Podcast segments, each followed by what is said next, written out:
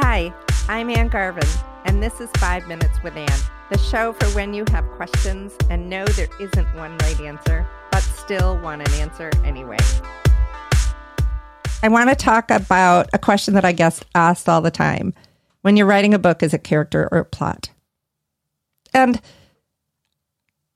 that is a really funny question because it's really not the right question to ask. In fact, it's not a question at all. Character or plot makes it sound like I either choose my story based on my character or I come up with a plot and stick a character in there. But the thing is, is that like the body and your head are connected, your character and your plot are one and the same. Your job as a writer is to get people to feel, to get people to experience something bigger or different than they've ever experienced on their own. And the way to do that is to make people feel something, to have them experiencing an empathetic situation based on the story that you're putting down in front of them. And the thing is, is that really people don't care about watching two cars crash into each other, which would be a plot. They only really care about who is affected by those cars crashing into each other. Like, what about the drivers? Are there children in the car? Who are those people? And who are those people important to? So, if you have a random idea, a premise for a book, an idea like two cars crashing, it's not a story unless you talk about the character in those car crashes and what that means to their life. So when I start a book, I might start with a premise. Like with my last book, I thought about what happens on a road trip with people who don't like each other. And I wanted to go forth from that premise. So then I looked very carefully at these two people and why they don't like each other.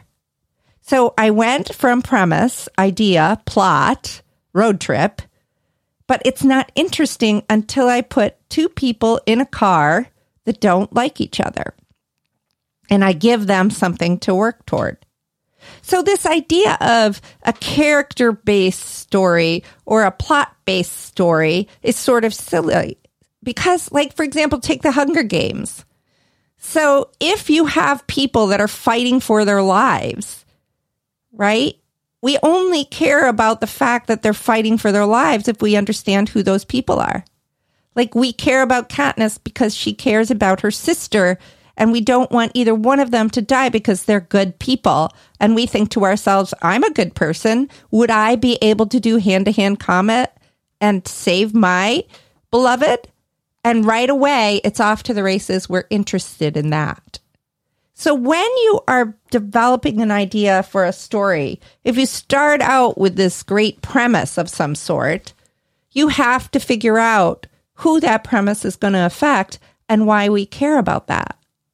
So I always say when you have an idea for a book, whatever that is, usually that idea is a premise, an idea of putting people into a situation that they have to either get out of or learn something from or move forward.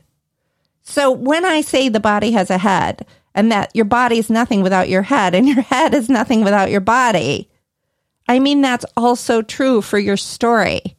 Your character is your head and your plot is your body. And there's no way to go forward without either one of those. So I don't think the question that you need to answer for yourself as a writer is do I move forward with character or plot? I think the question you have to ask yourself is what's the best story?